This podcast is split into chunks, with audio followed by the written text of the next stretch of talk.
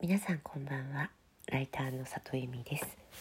この番組は文章を書くことや表現することについて毎晩23時にお届けしている深夜のラブレターです。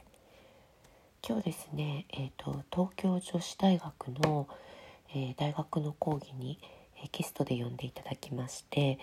えっ、ー、と、コミュニケーションかなの、えっと、専攻をされている方たちに、えっと、お話をちょっとだけさせていただきました。もともと私が前職のあのテレビの制作会社にいた頃の先輩が今そこで、えっと、先生をやってらっしゃって呼んでくださったんですけれども、まあ、あの学生さんからねいただいた質問が、まあ、ものすごく本質的で面白くてで、まあ、本質的だっただけに全然うまくねその時間内に答えられなくて、えー、その後も実はずっとこあの考えをまとめています。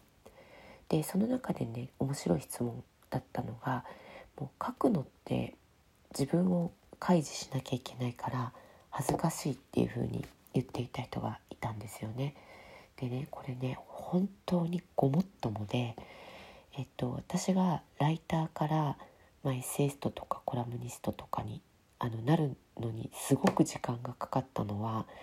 えー、ほぼ20年間この恥ずかしさと戦ってきたからだと思うんですよね。でライターって実はそんなに恥ずかしくないんですよ。なぜなら素材が先方にあるから、えーと、インタビューさせていただいてる相手の方に素材があって、まあ、それをなるべく上手に翻訳するっていう仕事なので、まあ、もちろん自分自身の考え方とかも出るんですけれどもでもねそこまでね恥ずかしくはない。でえっとでもこれがエッセイ書いたりコラム書いたりするってなると、まあ、ほぼ丸裸なわけですよ。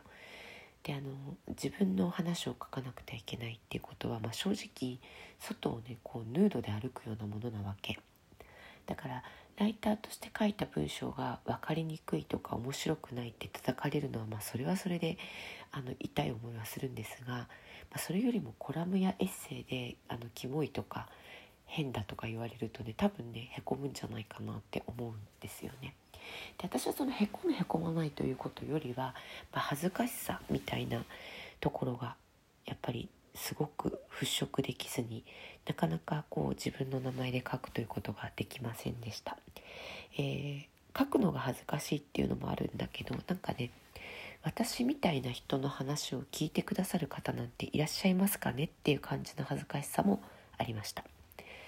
でここってなんか何度かえ、話をしてるんですけれどももう決めの問題でね。うん。私みたいな人の文章を書いているものを読んでくれる人がいるかどうかも今でもよくわからないです。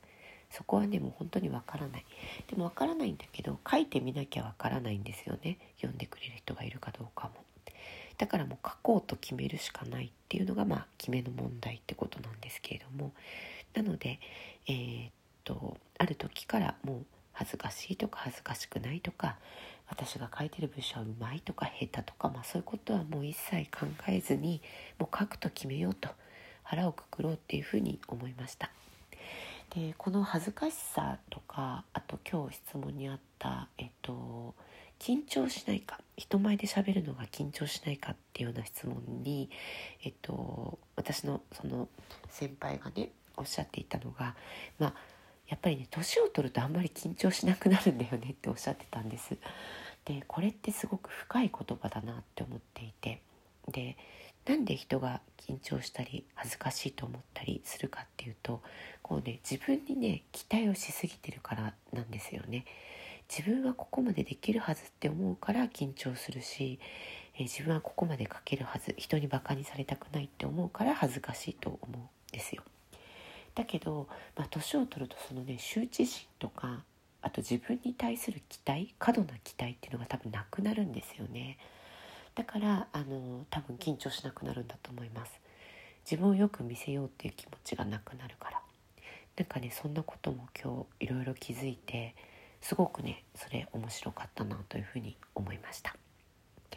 えー、今日も来てくださってありがとうございます。また明日も23時にお会いできたら嬉しいです。ライターの里由美でした。皆さんおやすみなさい。